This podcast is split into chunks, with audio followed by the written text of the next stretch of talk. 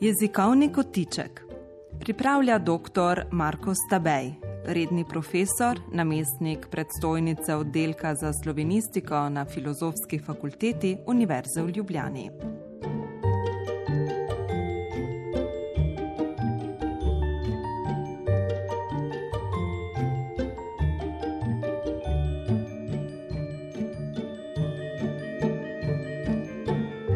Kdo bo postavljal vejce?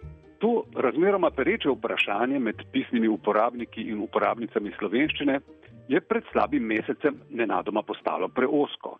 Ponovem se moramo o tem spraševati podobno kot pri šolskem pouku slovnice, po osebku v stavku. Kdo ali kaj bo postavljal oziroma postavljalo vejce? Centr za jezikovne vire in tehnologije Univerze v Ljubljani je februarja na svoji spletni strani cjvt.si med ponudbo jezikovnih virov in orodij dodal novost. Spletno orodje za strojno postavljanje vejc s preprostim imenom vejce 1.0. Spremno besedilo ni gostobesedno, navajam. Uporaba orodja je enostavna. V okence prilepimo besedilo dolžine do 3000 znakov ter pritisnemo rdečo puščico. Zatem orodje označi manjkajoče vejce sivo, odvečne vejce pa z modro barvo. Zasnovano je kot pomoč pri postavljanju vejc in ni nadomestek za lektorski pregled besedil. Glede na teste, program trenutno deluje uspešno v 94 odstotkih primerov. Konec navedka.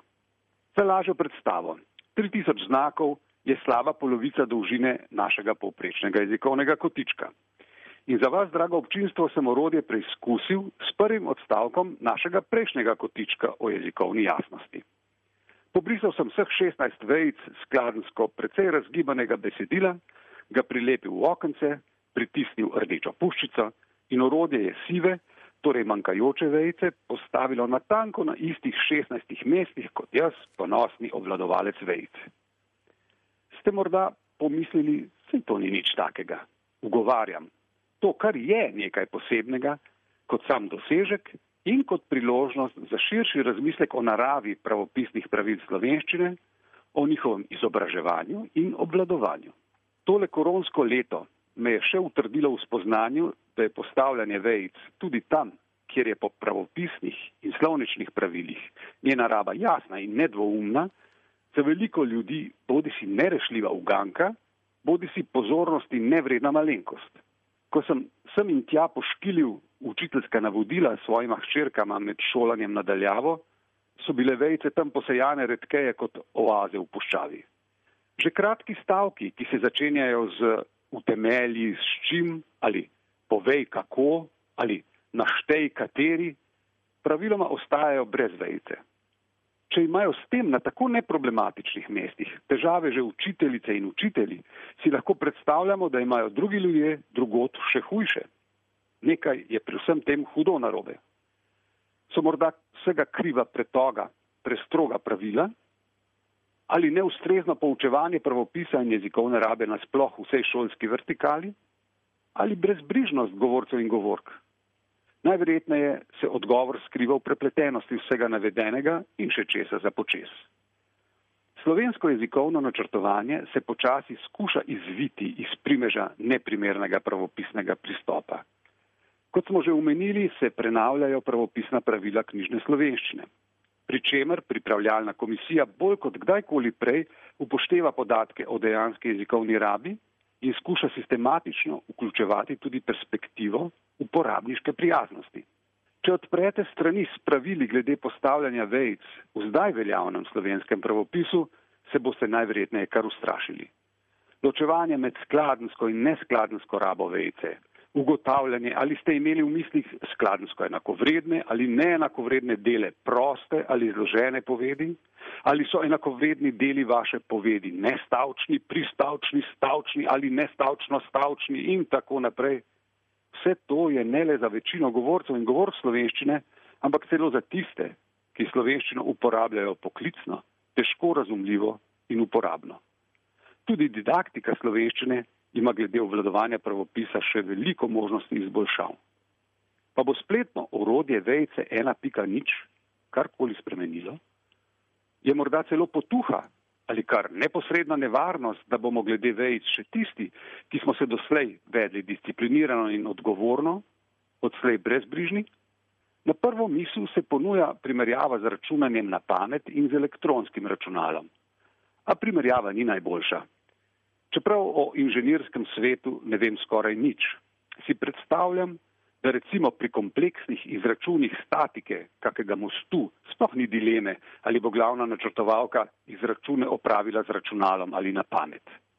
Nasprotno pa sem prepričan, da bo večina poklicno ali redno pišočih še naprej postavljala vejce sama in sicer sproti med samim nastajanjem besedila. Orodje pa je odlično kot pripomoček pri končnem urejanju besedila, saj kako vejco zlahka spregledamo ali pritisnemo kakšno odvečno.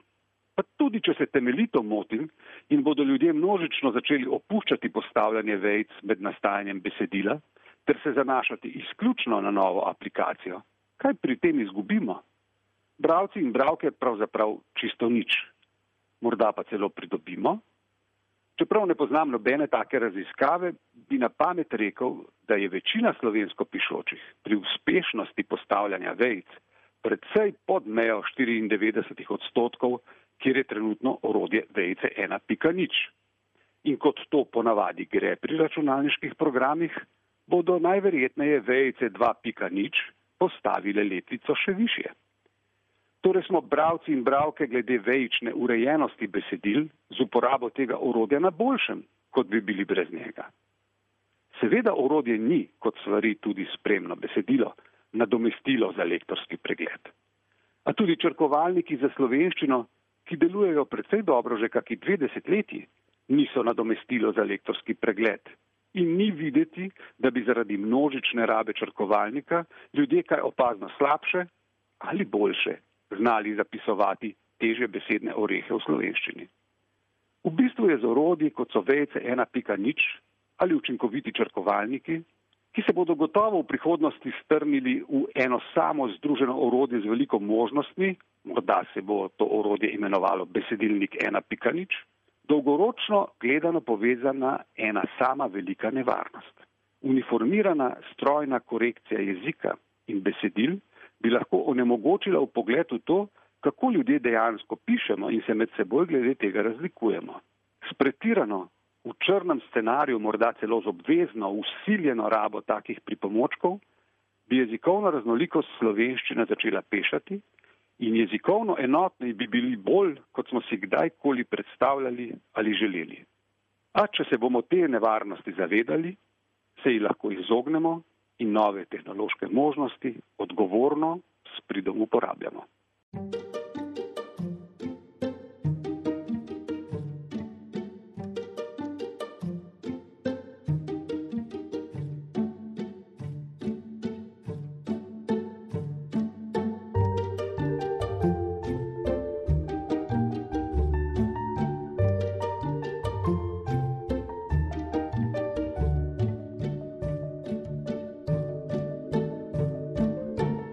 Na sporedu je bil jezikovni kotiček, ki ga je pripravil dr. Marko Stabej, redni profesor, namestnik predstojnice oddelka za slovenistiko na Filozofski fakulteti Univerze v Ljubljani. Uredništvo Majrim Kever.